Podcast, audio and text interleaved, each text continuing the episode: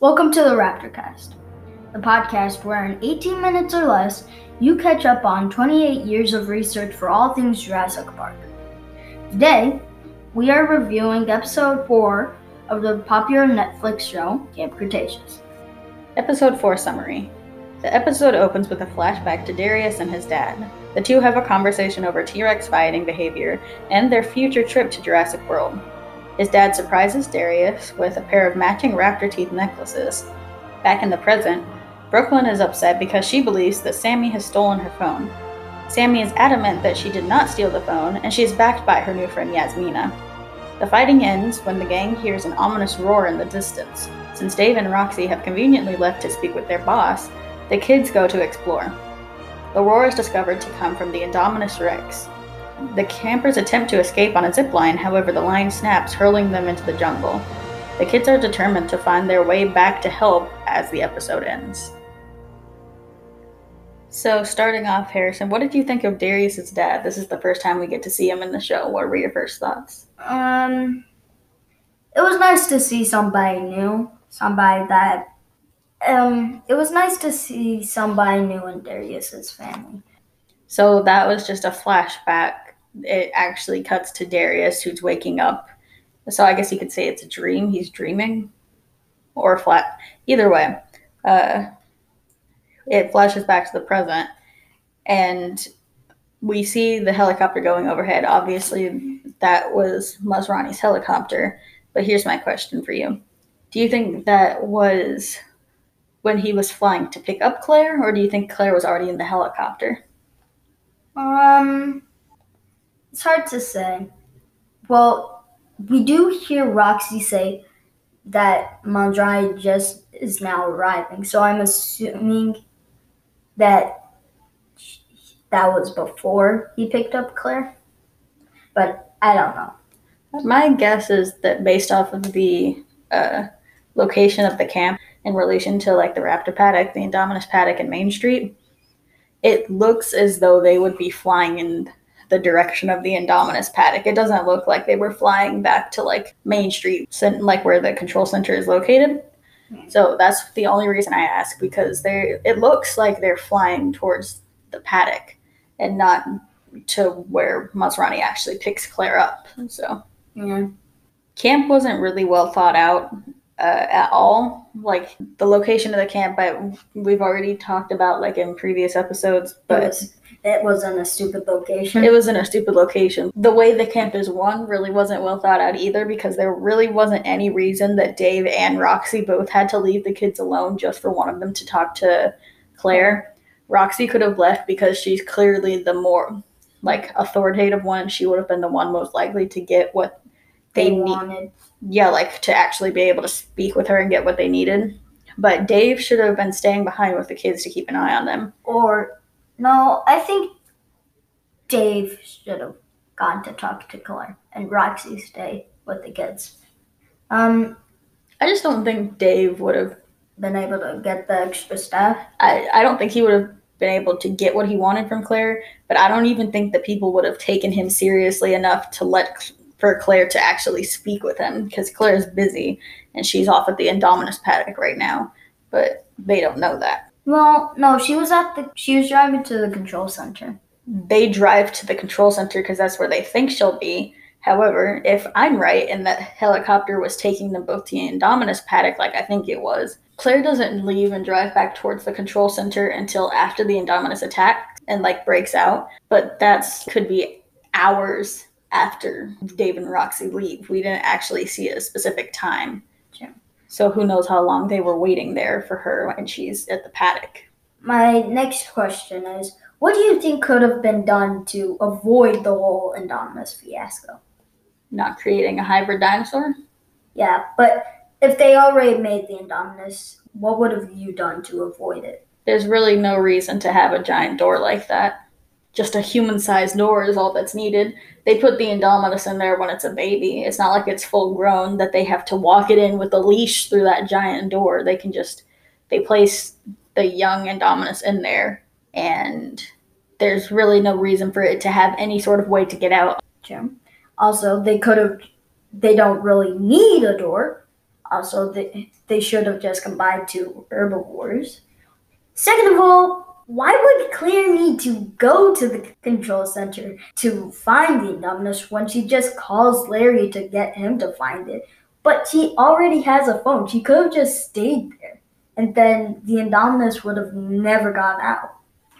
So now we have Brooklyn. Oh, Brooklyn. She's causing quite, well, Sammy has really caused quite the mess, but we'll get into, you see that later uh, in the episode. But Brooklyn is very upset because her phone has gone missing. Brooklyn's the only one who's been allowed to have a phone because she has her video blog series that she does. Um, And I think, I'm sorry to cut you off, but I think the only reason she let, they let her keep her phone was because they thought that might be a good way to get them more um, people that would come. yeah, promotion. Yeah. But Brooklyn comes in and she's like accusing Sammy mainly. Well, mostly she's like, when she realizes her phone's missing and she goes and confronts everyone, she's like, my phone's missing. And everyone's like, yeah, I had to use it for this. I, I had to check the weather. I had to look up an article. Like Sattler posted a new article. I had to take. I had to take a photo op. Yep. And Sammy's the only one who doesn't respond, except to be like, I haven't seen it either. But she's noticeably nervous. You can see she's even nervous, like in her face, when Brooklyn opens the door. Like, I imagine that she was avoiding Brooklyn all day. And then she was finally confronted with her, like in the morning. Yeah. Uh, and you can see that she was completely just uncomfortable with this whole thing because she knows she, she did something wrong. So we get some of the first events in line with the movie. The phone fight is ended because the group of kids like they hear this roar off in the distance and they wonder what it is because it doesn't sound like a, a friendly dinosaur roar. So then they all go check it out. Ben a little hesitantly, but Yeah. they all go to check it out. And then as soon as the elevator door closes, there's a walkie-talkie on the table, and it says Asset out containment. Stay. Stay inside. "Asset out of containment, stay inside." Those are some of the first things we see in the movie. It was very exciting to see that They were time. not only that they were tying it in, but this was going to be following the events like directly, but we're seeing it from a different perspective that we didn't see in the movie. And then you're getting a, a really a fuller sense of everything the Indominus did. Yeah. My next question: Why do you think they didn't want to bring the walkie-talkie? They were going. If they were going to adventure, which they shouldn't have, um, they should have been smart enough to bring the walkie-talkie. I just don't think they thought about it.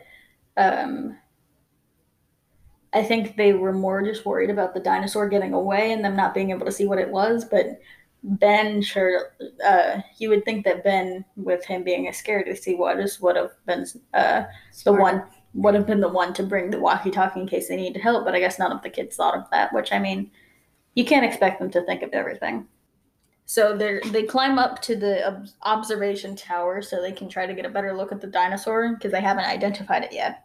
And uh, they just see this Brachiosaurus that's like way away from where the other Brachiosauruses were. I think they just put it in there because it was the only dinosaur you could really see above the tree line. Yeah. That would make the kids feel safe. But then you get this great Darius Brachiosaurus impression that's like the exact same impression that Alan Grant did in Jurassic Park 1. Yeah, that's that's a nice reference. In the episode, we see if you have a good eye, you can actually see the Indominus. It's being cre- all creepy and wa- literally watching them talk. once you see it, you can't unsee it, but it's kind of hun- hard to spot the first time when the Indominus is standing there camouflaging. Right. Honestly, it's a better use of the camouflage than what we saw in the movie.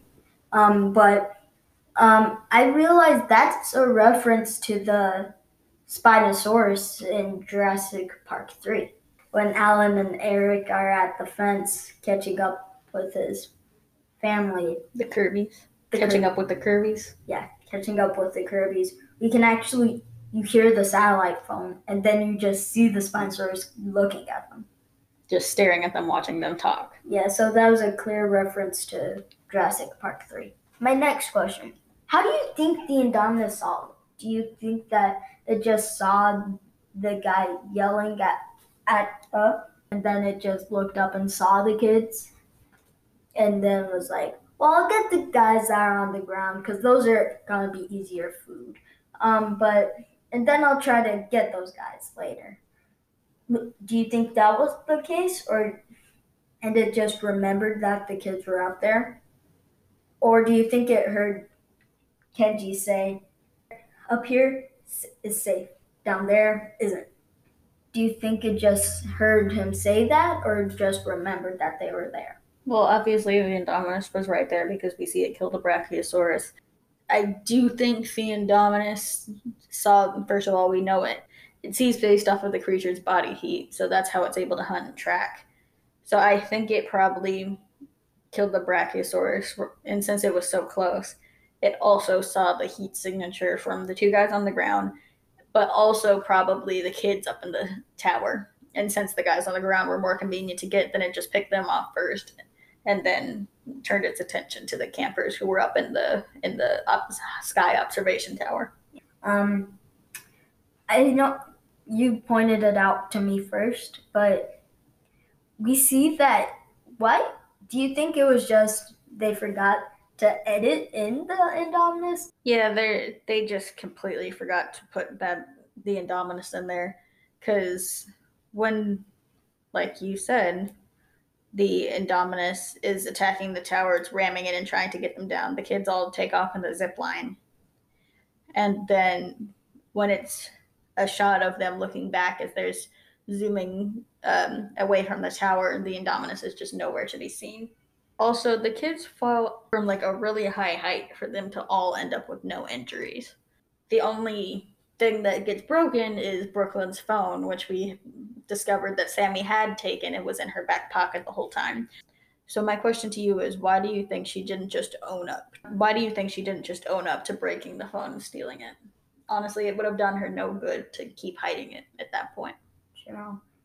Um she should have because that only made Yasmina more mad at her. Mm-hmm. But um I think she just was scared of what what would happen because in later episodes we see that she the only reason she came to camp was because she was trying to protect her family on Texas. So then that's why she came, but why do you but she couldn't have I think she was just trying to keep her secret a secret. And she knew that with the footage of her taking the skin samples from the Sinoceratops that she would that she would get caught and and whatever she was doing would be compromised. But but she's gonna get caught earlier, and she could have uh, shown that she had broken the phone, and it's not like they could actually see the videos. They know it because no, actually they don't, because at that point Brooklyn hasn't told everyone that she was taking a skin sample from the Sinoceratops. Sure. She could have owned up to breaking the phone, and that would have been the end of it. So they've gone back to the camp now, and Darius has lost his necklace. It's somewhere up in the part of the camp that like the camp structure that's still actually intact up in the tree but the rest of it has collapsed to the ground there's no way for them to get up there when we see that their camp is destroyed we see that darius steps in the indominus rex's footprints um, that's kind of a reference to when rexy was chasing muldoon ellie and ian but it's it's not that similar. All right, but also um, we would have never found out that. I know it's a cartoon, so they want you to find out what Sammy's secret is.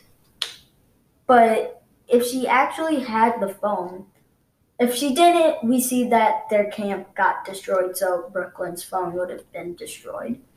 But we see that Sammy has the phone, um, but then, couldn't if she had if she had the phone and they went back to their camp, couldn't and she was by herself. Um, wouldn't it be smart to hide the phone in the rubble to make it look like it was always in the campsite and just was and Brooklyn just lost the stupid thing? Um, yeah, I think it would have been smart, but uh, she's not going to do that because it's a show, and they have to have the conflict resolved at some point. Sure. So at this point, we see that the group is fighting once again. Yasmina, Brooklyn, and Sammy are still fighting over the phone. Ben and Kenji are just fighting because they don't like each other at this point. They never really liked each other. No, they never really liked each other. They do become closer just because, They have to be just to survive. yeah, and they become like a family unit. But Darius is actually kind of he he's not arguing with anybody. He No. he wants he just feels bad because he lost his necklace. Yeah, but this is where we see Darius take charge. Uh, he thinks back to another flashback that we had with him and his dad when his dad is very sick, and his dad basically tells him, "When things fall apart, we pick up the pieces and we keep going." And he uses that exact same phrase to help rally the campers together behind his plan that they need to go and find like an adult or they need to go find someone else who can help them who like knows what's going on so they can actually get be safe My last question is, what do you think of the scene where we see Toro and the Indominus Rex? I actually had a question for you about the same scene, which is Did you think the Indominus was going to let Toro out? And if you did, why? Um, absolutely not. I thought Toro had a had a big thermal signature, but I do, I thought the Indominus would kind of just go and kill her. But I think the reason she freed Toro was because she realized that he she was raised in captivity as well. A sort of, if I let you out, we're buddies, right? Yeah. M- Maybe the Indominus, like, maybe if a year went by, they would she would have killed Toro. But I don't think so. Anyway, that just about wraps up this episode. You have anything else you wanted to say? Um, not really. All right, then. Thanks for listening to this episode of the Raptor Cast. Stay tuned, where next week we will be discussing episode 5 of the Netflix show Camp Cretaceous.